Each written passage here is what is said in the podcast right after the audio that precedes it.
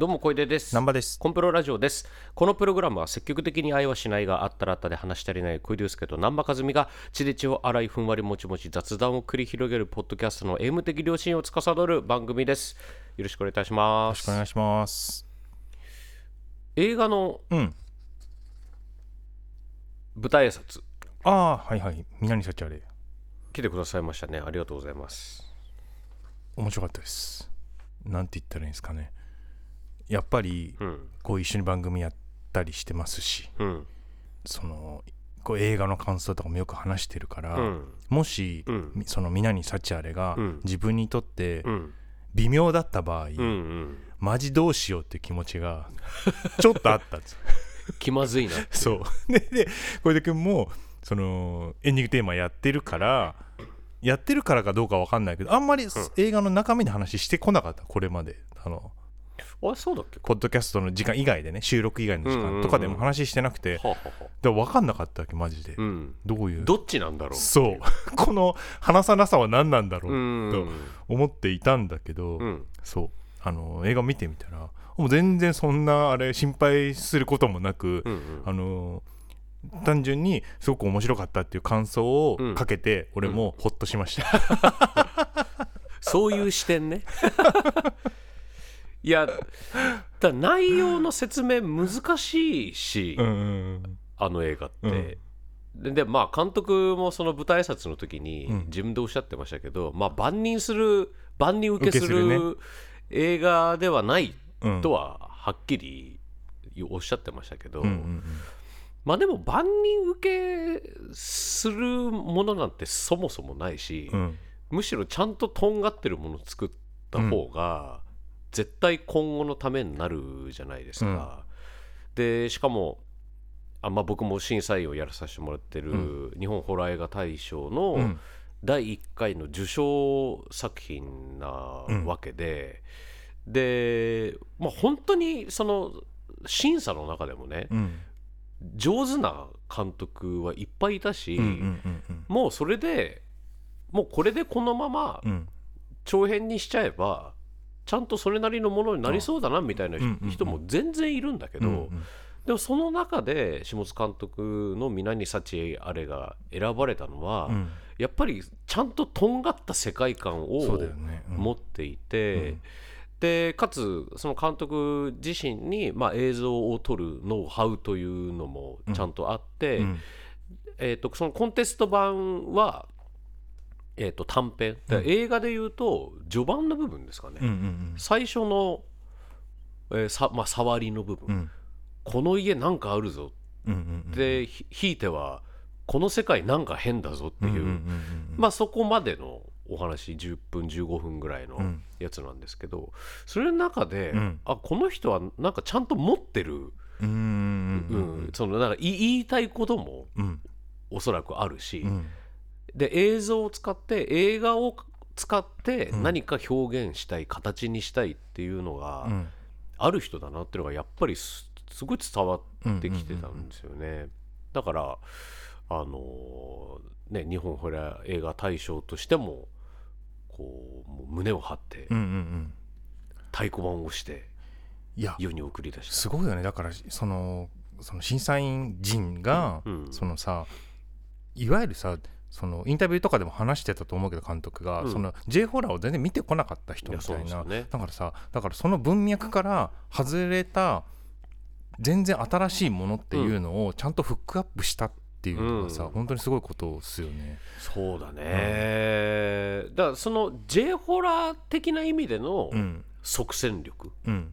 ていう意味では、まあ、そそういう人はもう本当にいっぱいいたの。うんうんうんうん。本当に上手に作ってる人ってのはたくさんいて、うん。ホラーマナーをちゃんとあの踏んでる人もいっぱいいるし、であとはなんていうのか自作なのに特殊メイクとかさ、うんうんすっごいことやってる、んうんうんゾゾンビっぽいメイクとかね、やってる人とかも全然いたし、へー。それもそれで全然すごかったんだけど、うんうんうんで、まあ、やっぱ下津監督のこの例に関しては、うん。まあ、今回はホラーだしで監督もホラーをやっていきたい、このフォーマットが面白いって多うんうん分うん。思ってくれてると思うけど、うん。そもそもホラーじゃなくても絶対撮れるじゃないですか。あそうだよね。うん。こういうお話を作れるってことはさ、うんうんこれをそのホラー要素うん。うんうんホラーっぽくしていったから今回ホラーになってるけど、うんうんこれは十分ホラーじゃないドラマとしても十分成立しうる内容だと思うし、確かに。うん。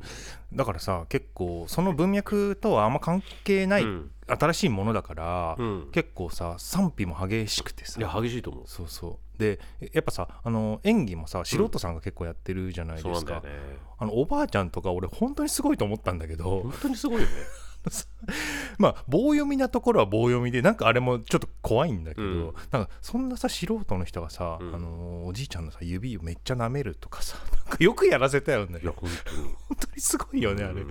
うん。ちょっとねなんかあの衝撃的だったな。なんていうのかな。ここ心ここにあらず感がこうんうん。ううんずっと怖いっていうか。そうそうそうそうそう。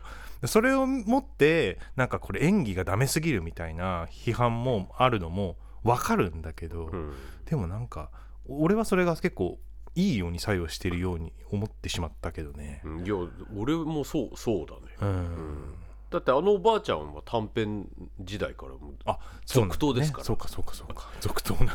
ていうか あの家ロケーションがもう全部ロ、あそのまま全なんですね。へえそっかそっか。そのまま拡大し、うん長長編版として拡大されてるっていう、俺子供が来る演技ちょっとビビったけどね本当。いや怖いよね。うん。あそこね。あそこまで行く子供ってなかなかいなくない、うんいやないね。あれなんあれ子役なのかな？わかんないけど。あだと思う。そっかそっかそっか、すごいね。うん。ちょっとビビりました。ただそのしっかりうん。とんがってるところとんがってるし、うん。でまあ世界観もそうだしお話もよくできてるうんから、うん。から逆にうん浮いて見えるんじゃないの、うんうんうんでも俺やっぱあのその監督も言ってたけどさスペインの映画祭とかでさ、うんうんめちゃくちゃ人入ってすげえ盛り上がったみたいなうんうんうんう風んにさその海外とかはむしろああいう作りの映画の方が多いじゃん、そうだよね。圧倒的にさ、そのだからさっきも言ったみたいにその J ホラーっていうマナーがあるみたいにさ、うん。なんかやっぱどこか邦画のさ、うん。邦画っぽさとかさ、うんうんうん。邦画マナーってなんかややっぱあるじゃん、うんうんうんなんかそういうのを踏んでないから、うん。かそれが逆に変に見えるんじゃないかなとそうだねね。うん。だからあれだよね。偶然さわかんないけど、韓国産の映画とかで配信とかでああいうのが現れたら、うん。びっくりするみたいなうん。パターンだよね、多分ね、うん。うん。いやとっても良かったですけど。そうだね。テイストとしてはやっぱその、うんまあ、あアジア映画っぽいっていううんうんうん感じかもしれないよね、韓国のホラーとかであってもおかしくないもんね、うんうんうん。うん。本当に本当に、うん。清水監督と、はい。あのーみんなの歌。みんなの歌、はい。みんなの歌見ましたよっていう話うんうん。して、うん。え見てくれたんですか？うん。みたいな感じでしたけど、うん。いやいやそれは見ますよ。当たり前ですけど。つってでいやどどんな感じだったんですか？っつったらあのあのまあ GENERATIONS のフうん。ァンの方がうん。どういうふうに受け取るのかうんうんうんっていうのが、まあ、まずやっぱりい一番ヒヤヒヤしてたそこは大事だもんね、うんうん。ところで、でも蓋開けてみたらそのファンの方がみんなの歌見て、うん。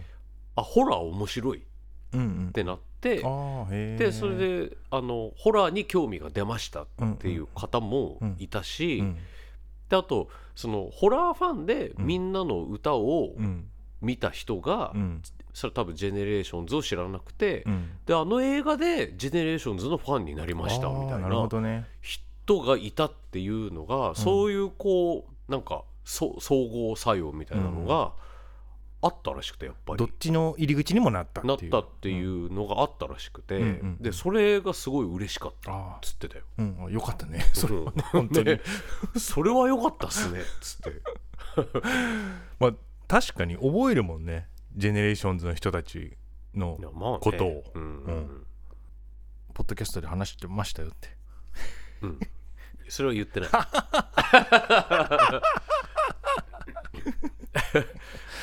あのなんかセルフオマージュっぽい感じありましたよね、みたいな話したら。でもそれは結構結果的なところで、みたいな。あそうなんだ、うん、やってたらそうなっちゃったやってみたいな。たらそうなってったらしいよ、ただ出ちゃっただけで、うん、全然意図してるあれじゃないんだ。そうそうそうそう。そうでなんかやっぱ自分監督的にもうん。自分の中で、うん。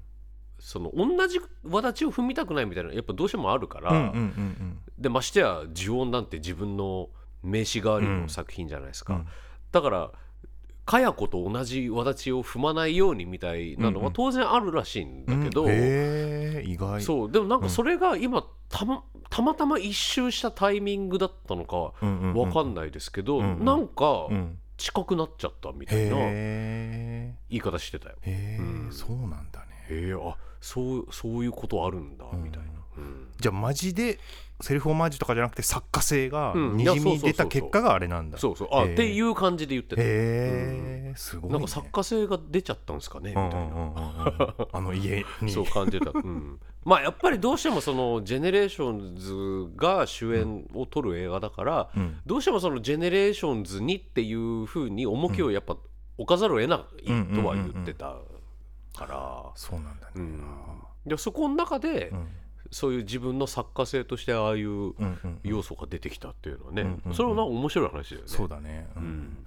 そうか。その主役を立てる。立てなきゃいけないまずっていうところはあれですよね、うん。あの今今週のあの宿題の映画はい、とめちゃくちゃ重なるところ。重なるところですね。じゃあはい。今日の本題に行きましょうかあじゃあコーナーの泣きをナンパさんお願いいたします。ー映画やじまはい、えーこのコーナーは小出と難波が自腹で映画を見てきて映画を見てきたよという報告をするコーナーでございます。報告をするコーナーでややじ馬のね野じ馬ですか目線でね。見てきたよというそうそうそうそうそう。お話をするはい。コーナーでございます、えー今回は「サイレント・ラブ」はい。こちらの映画となっております、うん。えーミッドナイト・スワンの内田英二監督が監督原案脚本。うん。手掛け、えー音楽を久石譲さんが担当しております、はい。えー山田涼介さんが主人公葵浜辺美波さんが音大生美香かを演じ、えー野村周平さんや古田新太さんが共演しております、はい。じゃああらすじの方南波さんの方から。はい、えーある出来事をきっかけに声を失った青年葵、えー不慮の事故で視力を失ったピアニスト志望の音大生美香と運命的な出会いを果たした葵は夢を諦めない彼女に惹かれていく。ちょっとあらすじ短いんですけど。シンプルなストーリー。でももうこうですよね。もうこれしかない、うん、これです。ね。えー、まあ感想なんですけど、えうん。まずはい久しぶりにうん。感想が難しいです、ね。うん、どこからどう話していこうみたいそうなんですよね。ななりますよね。まあなんですか。ゴジラマイナスワンみたいに、うん。もう言いたいこと山ほどあるわいみたいなうん。感じでもないし、うんうんまあ、かといって前回のカラオケ以降うん。うんみたいに、なんか邦画の両親みたいな映画ですねみたいな感じでもないし。そうなんですよ。なんかこう まあ正正直な言い方をすると、うん。なんかつかみどころがないっていうか、ここの映画は一体その何を伝えたいとか、うん。何を見せたい映画なのかっていうのか、なんかあんまりつかめずに終わっちゃったっていうのが正直なところでしてそうですね、うん。あの私も同じです。だからむしろうん。パンフレットをうん。買い、うん。むしろ買い、うん。むしろしっかり読み読み込み、うん、どういうことなんだろうっていうのね、うん。でそしたら、うん。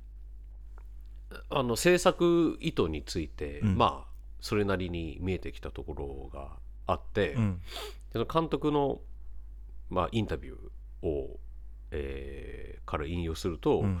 言葉が氾濫する時代に、うん。極端なまでにセリフのない映画を作りたい。うん。とか、えー言葉の少ない世界に音楽を当てはめたいうん。みたいな、うんうんまあそういうこう監督の言葉おそらくイメージしてたうん。ものが多分あって、まあ、そこから逆算して考えるとまあやっぱりあの北野武監督の「あの夏一番静かな海うんうんうん」がまあ思い浮かぶなと。でこの「サイレントラブ」っていうタイトルですけど、うんこの北野武監督の「あの夏一番静かな海」のメインテーマの、えーまあ、すごい印象的な曲なんですけど、それがあの久石譲さんが担当されていてでそのメインテーマのタイトルが「サイレントラブ」うんなんですよ。まあだからそこから来てんだろうなとも思うし実際、はい。うん。で監督もやっぱりすごい好きなんですって。あの夏が。あそうなんだね。だから久石さんに憧れもあって、うん。で今回あの憧れの久石さんと一緒に仕事ができたみたいなん喜びもまああったっていうことなんですけど、であの夏はさうん。童話の恋人同士がうん主人公で、でもうそのさっき言った「サイレントラブ」ってメインテーマがうん。映画の中でもかかりまくるし、うん。もうこれ見よがしにかかるんですよね。うん。かかり続けてるっていうかさ、またまた最初からかけるの？みたいな うん。感じだし。でその2人が、まあ、全く喋らないんですよね。うん。でその代わりその周りのいろんなこう登場人物、うん。その他の登場人物がたくさんいるんですけど、うん。その人たちがもう異様に饒舌なんですよね。うんうん音楽が饒舌だし周りがすごい饒舌でだからこそその2人の中のサイレントっていうのを、うん。こちらはまあ想像してみるといいよねっていう、まあ、映画だったりとかするんですけど、うん。まあ、ちょっと話を戻って、うん。でその監督のまあその当初の思い描いていた部分っていうとまあその極端なまでにセリフのないうん。っていうのを目指すのであれば僕は、まあ、もっと研ぎ澄ませなきゃいけない部分がうん。あったんじゃないかなっていうのが、まあ、一番大きいうん。感想ですかね。どうですか？あのーその話は僕は知らなかったんだけど、うん。その日本ってさ、うん。日本のキラキラ映画さ2010年代とかいっぱいあったけど、うん。そのなんか記憶が忘なくなってしまう覚えてらんなくてうん。なんかそれが切なさとかにつながるとか、うん。まあ、難病もののうん。変装みたいなのがうん。めちゃくちゃ多くて、余命何年そうそうそうそうそうそうそうとかさ本当に多いじゃないですかうんで今回も、うんまあその話せない人と目が見えなくなってしまった人みたいな、そういうなんか設定を先に作って、そのそのハードルを超えさせようとするみたいなやり方っていう意味では、めっちゃあのたくさん量産されてきたやり,、ねやり方ではあるから、うんなんかまたこれ？みたいなのはどうしても俺あってさ、それはもうさ、うん、あらすじというか題材がうん。こういうものですの段階でさ、うん、もう大体分かる。そうなるるじゃん？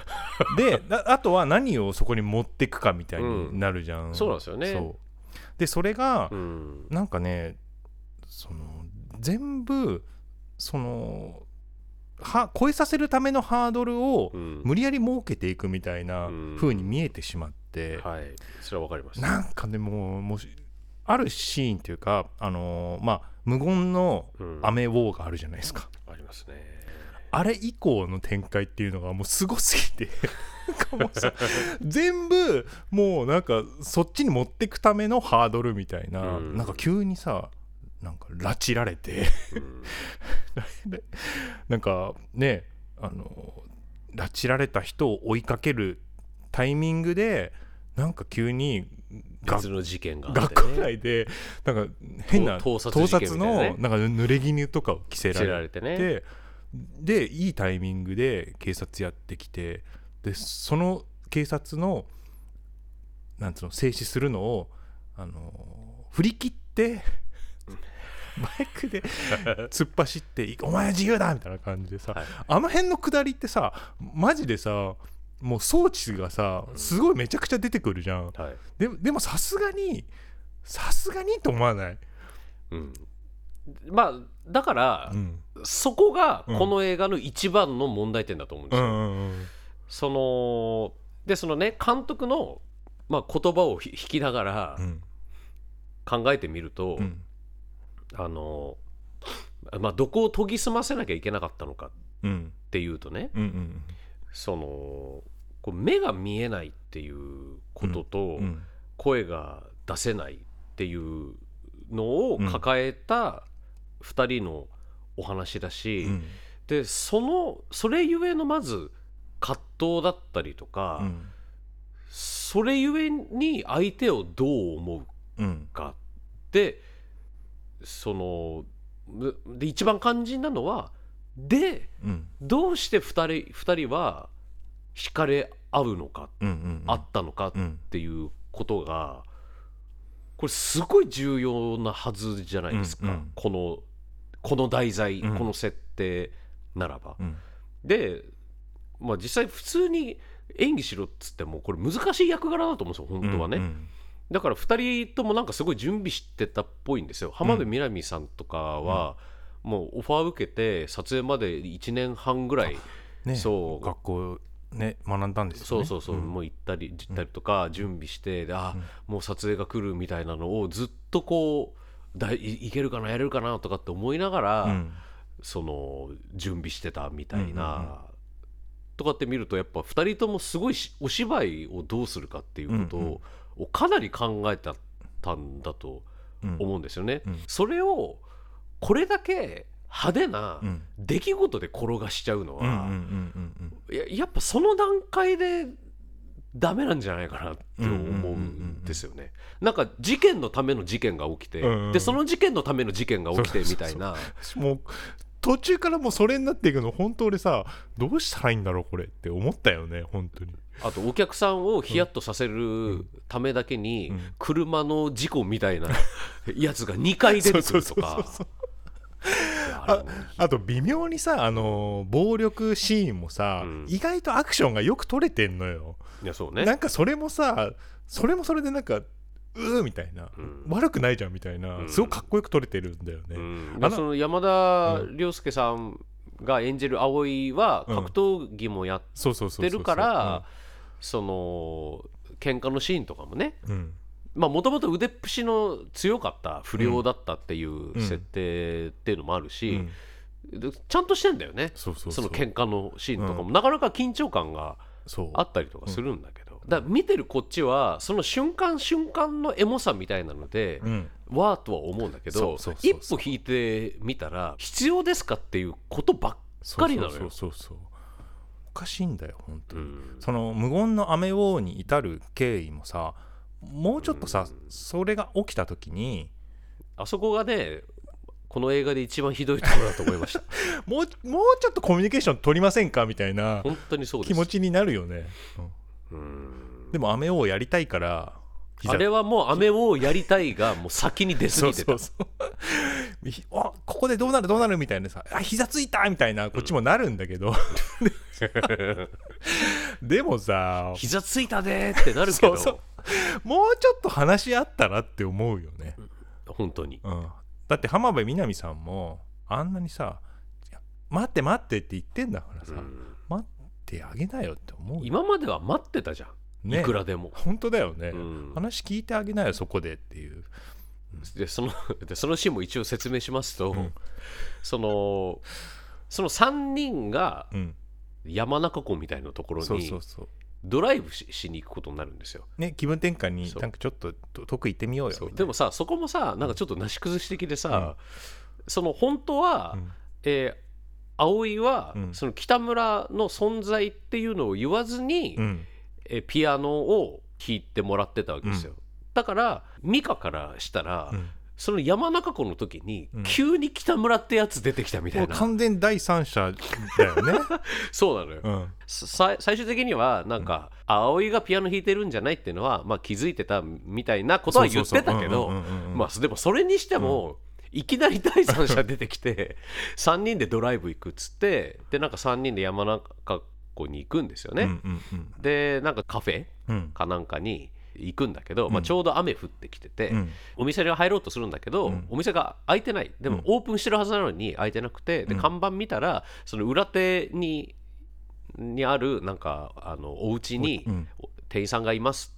でそっちに来てくださいご用の方はみたいな風に書いてあってでその葵がじゃあ自分がちょっと行ってきますっつって、まあそこも北村行けよって話なんだけど、うん しゃべれんのお前 お前なんだから行けやうんと思うけど、でその葵が行くんですよね、うん。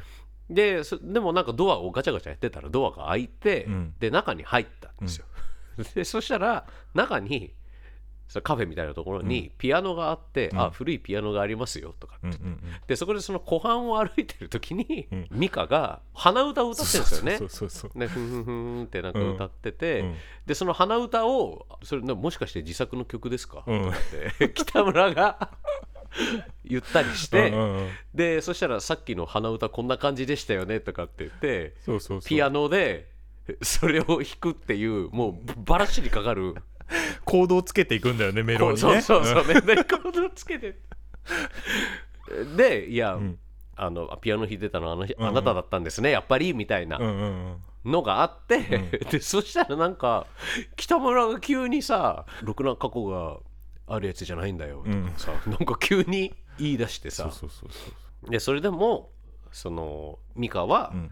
葵が自分を、あの助けてくれたっていうことに関してで彼彼の手は私にとっては神の手なんです。神の手って言うんだよね。う。ん。つって、うん。でそれで戻ってきたところで運悪くその北村がうん。美香にキスしたそう。ところででそれで葵がガビーンとなって、美香はすぐに「いや違うの」って。うんうん「それ葵さん違うの」って、うん 言うんだけどもうショックで飛び出しちゃって。もう全速力でね全速力で。走っていっちゃうんだよね。雨の中うわーって 走ってっちゃって。で美香もあ雨の中バシャンって転んで転んで、で「葵さん待って」とかって言ってるの、あんだけ待ってたさ葵が急に全く待たなくて。あんなさねあのチリンチリンやってさどんなとこでも待っててくれそう。た葵が。まあ、それでいやショックなのは分かるけど、うん。待てよと。でもう全くもうさ、ん。目もくれず一目散にさうわーって走ってってさ、で山道のさ真ん中アスファルトのところにへたって、え座り込んでさ、もう号泣ですよ、慟哭いいやあのさでねここここのさ、うん。シーンさやっぱいろいろおかしくて、うん。だってその3人がさ、3人になったのもその時が初めてだし、うん。でなんだったら観客的にも、うん。美香が葵にそこまで惹かれてるっていうのは正直伝わってないのよ、あの段階で。うんでそれはだからささっきから言ってる通り、その葵と美香の心の交流っていうのが、うん。どういうふうに行われてきたのか積み重なってきたのかっていう、それがまずあの段階で積み立てがしっかりできてないと、うんうんうん。あの葵のあれだけのガビーンっていうのには、その繋がんないっていうか、うんうんうんうん。気持ちがねだから神の手ってさ結構すごい強い言葉じゃないですか。すごい強い言葉でいきなり出てきたななみたいな、うんうん。そんな風に思ってたのみたいな。そうそう。でもそんな風に思ってたのとは思えないくらいの交流なの、うん。で確かにねそのいいシーンの積み重ねはあるけど、でもそれもまだなんか美香も葵に惹かれつつあるぐらいのうんうんうん。感じかなって正直思ってたから、うんうん。それがいきなりしかもその段階で北村もさ傍から見ててさ、うん。まだそこまで進展してねえな2人っていう風にさうん。多分思ってるだろうに色気出してさ、いい いきなりキスしたりなんかしてさ、でもさすあのその前のところで、うん。あのー美香さんが、うん。その腕痛くてあんま弾けなかった時に、うん。北村とさ、うん。セッションするところあるじゃん、はいはい連弾をする。そうそう連弾して超盛り上がる、うん。で心を2人が通わせてしまって、はいはい。葵がそれを遠くから見て、うん。その音楽できるものだけの、うんうん。なんか心が通じ合ってる瞬間をさ、ね。うん。ショック受けるじゃん。そうだね。でそれを美香さんが葵だと思ってたらうん。なんかわかるわけ。そのなあなるほどなるほど。うん。話の筋としては。でも後で説明しちゃってる。あの葵じゃないと思ってた。思ってたからあんたあの心めちゃくちゃ通わせてたくだり何だったんみたいな。そこもなんかちょっとねクラッシュが起きちゃってんだよね。じゃあ本当は北村と分かっていながらあんなにうん。楽しんでいたの出たんか、とかってなるよね。そ後ろにさ、う、うん、全部影響してきちゃうじゃん、うんうんうんうん。そうなんですよ。そこの段階での気持ちの積み立てが、うん。なんかごちゃってなっちゃってるっていうのが、結局その後半にさ、うん。3人の関係性っていうのもまた変化するわけじゃん、ううう終盤でさ、うん。うんそこがごちゃっとするじゃん、あそこもねあそこもよく分かんないんだよね。うん。これはもうね終盤だからみんなに見てほしいですけど、うん。うん。でもねやっぱね浜辺美波さんはねああいうなんて言うんだろうね。なんとも言えない幸薄げな演技がうまい。うん。なんかよく分からんけどゴジラマイナスワンに続き。そう。俺は本当ゴジラを見ちゃったから、うん浜辺美波がうん。車にひかれようが屋上から飛び降りようが死なないのは分かってる いやですそれは別人だから。死ぬわけねえだろっていうね、うん、あの浜辺美波がね。あんな銀座のねあんな上から落っことされても生きてるんですから。そうだよ。水にぬ濡れた程度で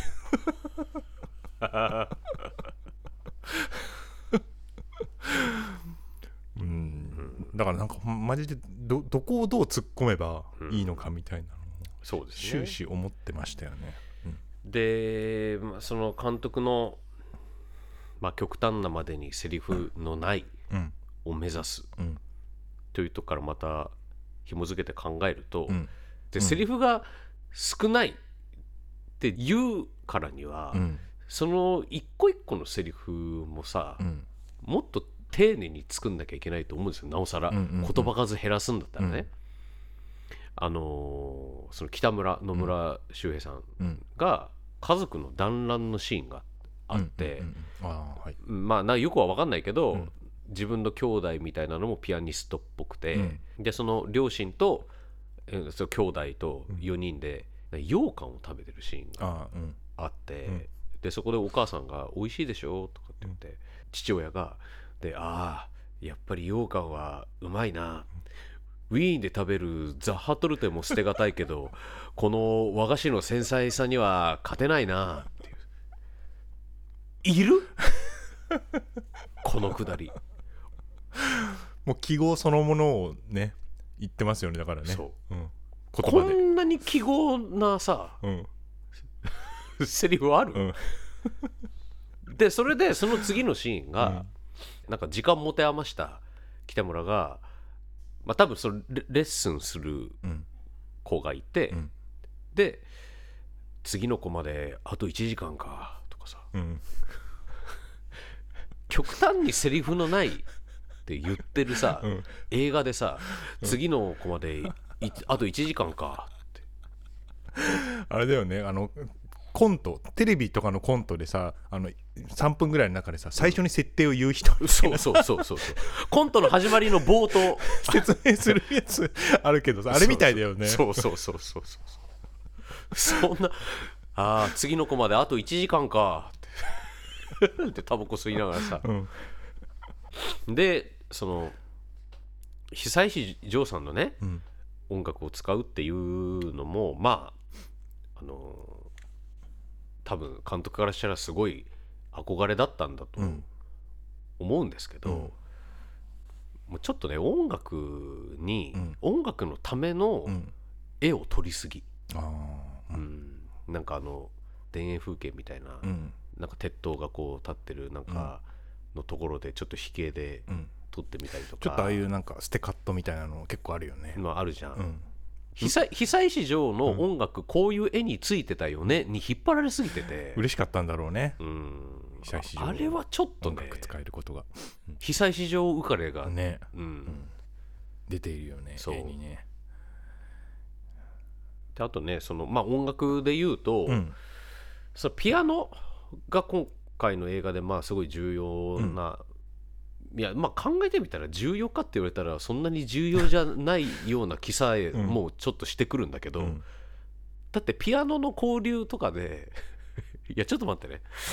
やっぱそうだよね。そのピアノのさ、うん。さっきのやっぱ交流の部分でさ、うん。その葵か北村か分かってたけどとかってさ、あそこもっと本当はさその物語の重要な部分になり得る本当は場面だったよね、うんうんうんうん。確かにね。やっぱあのなんかピアノも結局 道具の一個だったような。でもそうだよね。だってさそもそもそのお屋上でのやり取りで助けてくれたっていうのがきっかけだし、好きになったのも、うん。でその後もまあ道を歩く時に助けてくれてたっていううん。ことで好きになってるから,、てるから。あんまりピアノ関係ないよね。あんまないね、うん。考えてみたら、そうだね。うんなんかさも重要そうな気がしてたけど、うん。なんかそんなに重要じゃねえな。そうだね。やっぱ。だって天津さえもう分かってたわけだしさ、うん。もうこのピアノを弾いてるのはうん。葵さんじゃないっていうのはさ、じゃあやっぱりあれもピアノもさ、うん。その後に起きるなんかヤンキー拉致とかとさ、うん。実は同じっていうか、そうだね。うん。ただのそういうフックするポイントでしかないというか、機能のためにうん置いてる、かれてるっていう、うん。いやまあだからこそなのかも分かんないですけど、うん。いやまあ久石さんが、うん。あのー浜辺美波さんの鼻歌から始まるその自作曲うん。も平石さんが一応作ってるらしいんですけどさ、まあその他そのえっ、とまあ体にまだしびれがあってうまく弾けないけどっつってうん。それでもいろんな曲を美香が弾く。うん。であるいはその北村がいろんな曲を弾いて聴かせてあげるっていう、まあその選曲がさあのほらリストの「愛の夢」とかさ、ドビュッシーの「月の超超超クラシックですよね。光」とか、うん。まあうんククラシックってだけどさ、まあもうメジャーもメジャーもメジャーのやつじゃん、うん。でさピアノを題材にするにしてもさ、もうもうちょっと他ないんすかね？その一応さ音大生なんですよね、音大生ってさ、うん。他にも知ってるじゃん他にも弾く曲いっぱいあるっていうかさ。でなんか途中でさ「キラキラ星」を弾いたりもするけどさ、いやほほとんどひキラキラ星弾いてるようなもんなんじゃないの？本当は。全部がね。うん。うん。であれエレキギターに置き換えたら、うん。あれスモーク・オン・ザ・ウォーターずっと弾いてるような感じなのよ。なんなんだこうあのフール・ロッタ・ラブとかうさ、んそんなのずっとやりますかみたいな音大でね。そう。うん。なんか映画の「スクール・オブ・ロック」みたいなさ、うんなんかそういうことをしてるような感じなのよ。うんうん。でも本当それ映画全編にわたってそうなのかもしれない。マジで、うん。うんその選曲からうん。考えるに、ね、まあやっぱ記号的だったっていうことなんですかね。そうですね。いいところ。うん。いいところもあったかな。あーでも、うん。まあいいところっていう意味では、まああ、うん、まあでもこれもいいところと、うん。だからやっぱりこの映画はうん。もっと、うんこうするべきだったんじゃないかと俺は思うっていう点なんですけど、うん。ラストシーンでうん。すごい美しいシーンがうん。撮れてるじゃないですか、うん。まあ、ロケーションもねその、あの葵と美香のうん。キスシーンで終わるんですよ、うん。でその時にまあもう美香はもう目が見えるようになっていてうん。で初めてちゃんと肉眼でうん。葵を捉えるっうん。ていうシーンなわけですよ、うんまあふ2人がまあずっとこう、まあ、ある事件をきっかけに、うん。もうはまあ、ちょっと離れ離れになってたんですけど、うん。で最後にその葵を探し当てて、うん。美香がやってきてで最後、えーキスしてうん。終わる。でその時の、えーすごい金、まあ、あの映画のビジュアルにもなってるすごい金色のね、海の。海のな光の中っていう。であれはもうあの日一日天気悪かったらしくて、へもうずーっと雨だったんだって、うんうんうんでずーっと雨止み待ちしてて、うんうんであもう今日ダメかなって思ったら、えうん。夕方になって急に晴れて、へー。急に夕日がバーンって差してきて、うんで本当はキスシーンはなかったんですって。うんうん。なんだけどちょっとキスシーンもトライさせてくださいっつって、まあああいう終わりになっそうなんだねそうらしいんですけど、うん。でそこの最後のシーンで、うん。浜辺美波さんがうん。の顔アップ。うん。で浜辺さんはそれまでずっとその、まあ、目が見えていないうん。かったから、うん。ずっと伏目がちだったんですよね、伏目がちだったんですけど、うん。その最後にカメラを正面から見てるわけですよ、でそのカットバックで葵も見つめ返す。っていう顔2人の顔が一番でかく映るシーンだったんですよ、そこね。でその2人のその表情の機微。うん。でまあそのロケーションが美しいのもあるけどでも2人が見つめ合うことができてる。でそこここで心を通わせたっていうそのシーンはもう本当にいいシーンだなうんって思ったんですよ。うん。でだからこそ、うん。そこまでのうんそのお話の映画の中の積み立ての中でもっと2人の表情とかうん。所作の芝居をちゃんと丁寧に撮ってあげてほしかったなってやっぱ思いました、そうだね。うん、だからさあのシーン自体はさすごいさまあ感動するシーンなんだと思うんだけど、うん。でもやっぱさ唐突なキスに見えるんだよねだからね、うん。そのまそれまでの積み立てがなさすぎたから、なさすぎて、うん。うんだまあ監督が最後に、うん。その多分奇跡的なそういう明かりがさしてきてエモくなっちゃったからトライさせてくださいっつって、結局それになって、うん。でも両方撮っててどっちが採用になるか分かんなかったんだああってそうなんだ、でうん。上がりを見てあこっちになったのかかみたいな、もう多分だからそこは話の筋とか置いておいて、うん。もうこっちで行きたいっていうエモが出たんだろうね。出たんだと思うんですけど、まあそれをうん。見ちゃうと、うん確かにうん。別にキスしなくてもいいっていう。か でむしろ2人があのむしろね、うん。逆に考えてみたら、うん。あの2人があの距離でうん。もう見つめ合えてるっていううんうん。ことそのものがさこの映画の結うんまあね末としてはもう十分すぎるっていうか、ね。見えてなかったのがうっすら見えるようになってきて目合わせられたってことだもんね。そう。うん。でその自分が見えてるるうんことに気づいた。美香が自分を見つめてるっていうことに気づいて、うん。葵が少し恥ずかしそうにねこうくすぐったいきっと気持ちになってるっていう表情をするわけよ、うんうん山田さんが、うん。もうそれで、うん。俺は十分っていうか。ね。確かにね。うん。むしろうん。その2人が見つめ合ってうん。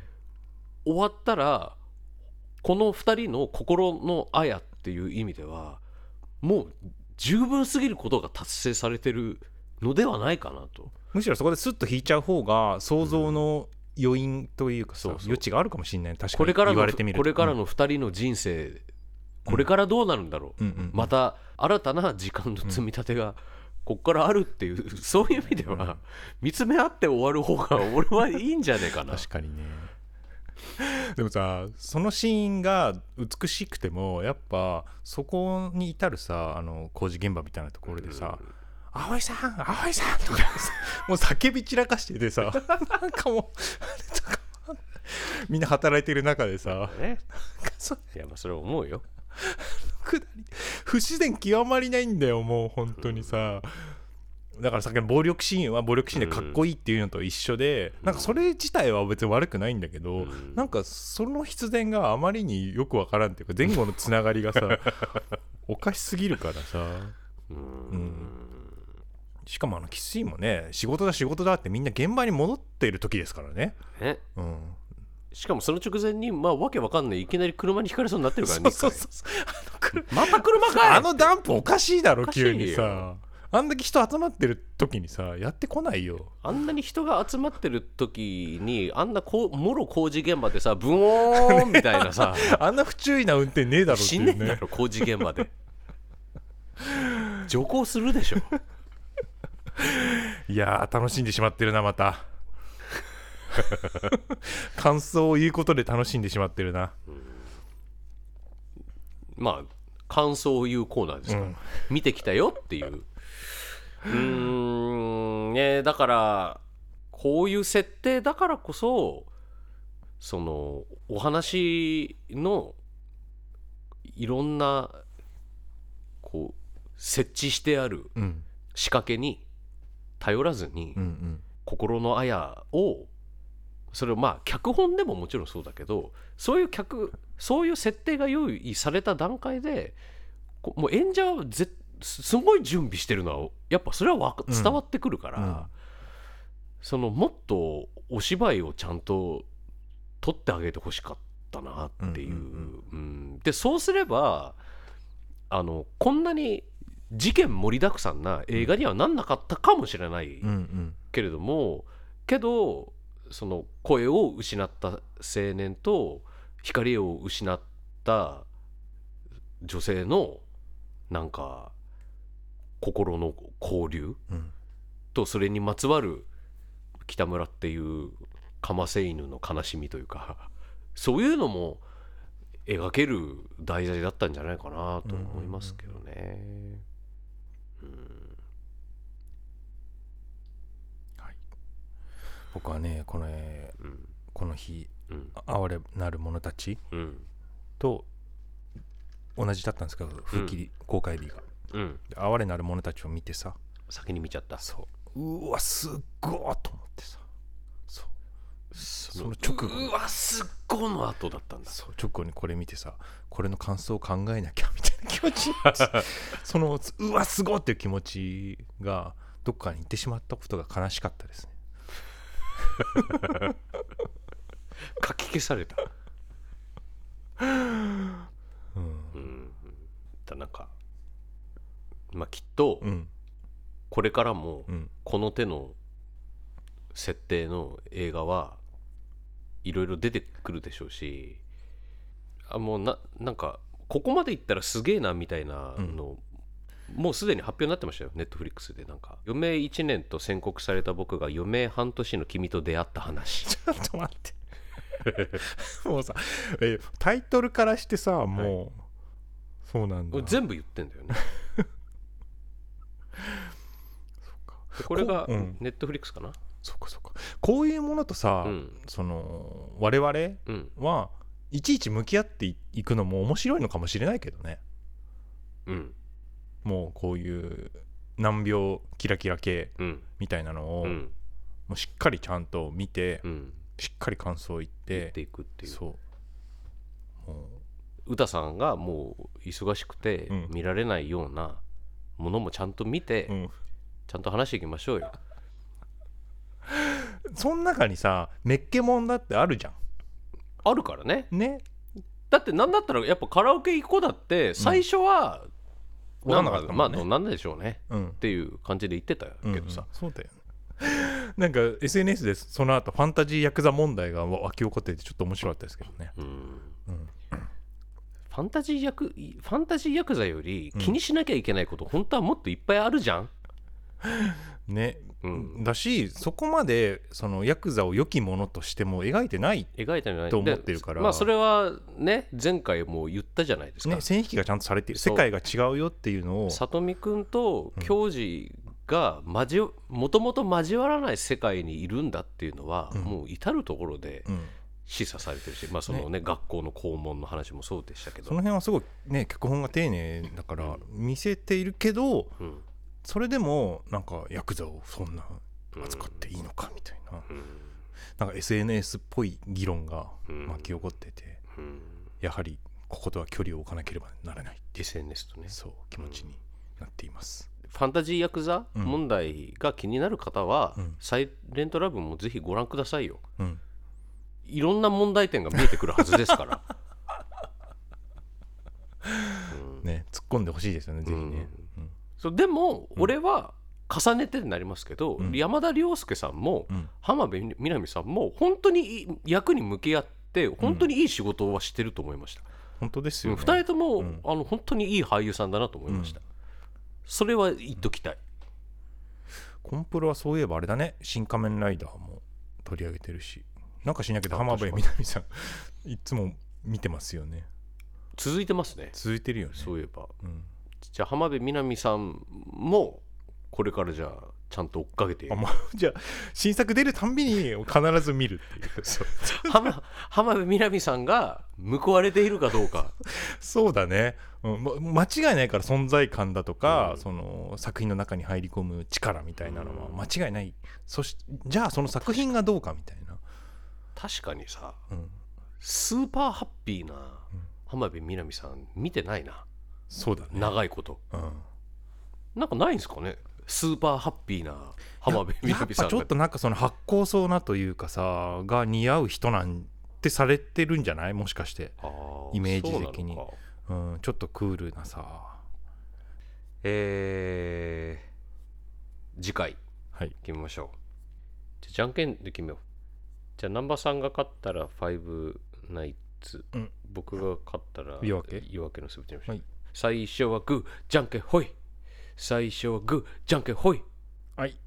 えーえー夜明けのすべてで、えーということでじゃあ次回は三宅翔監督の夜明けのすべてを見ていきたいと思いますので皆さんもぜひチェックしチェックしてください。よろしくお願いいたします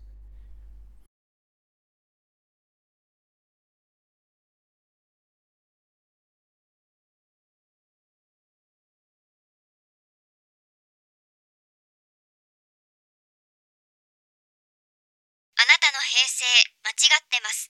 平成のすべてを目撃したと自称する町浦ピンクが真相を激白。僕もモーニング娘。のメンバーとしてデビューする予定やったんですよ。TBS ポッドキャスト「巨子平成」毎週金曜日更新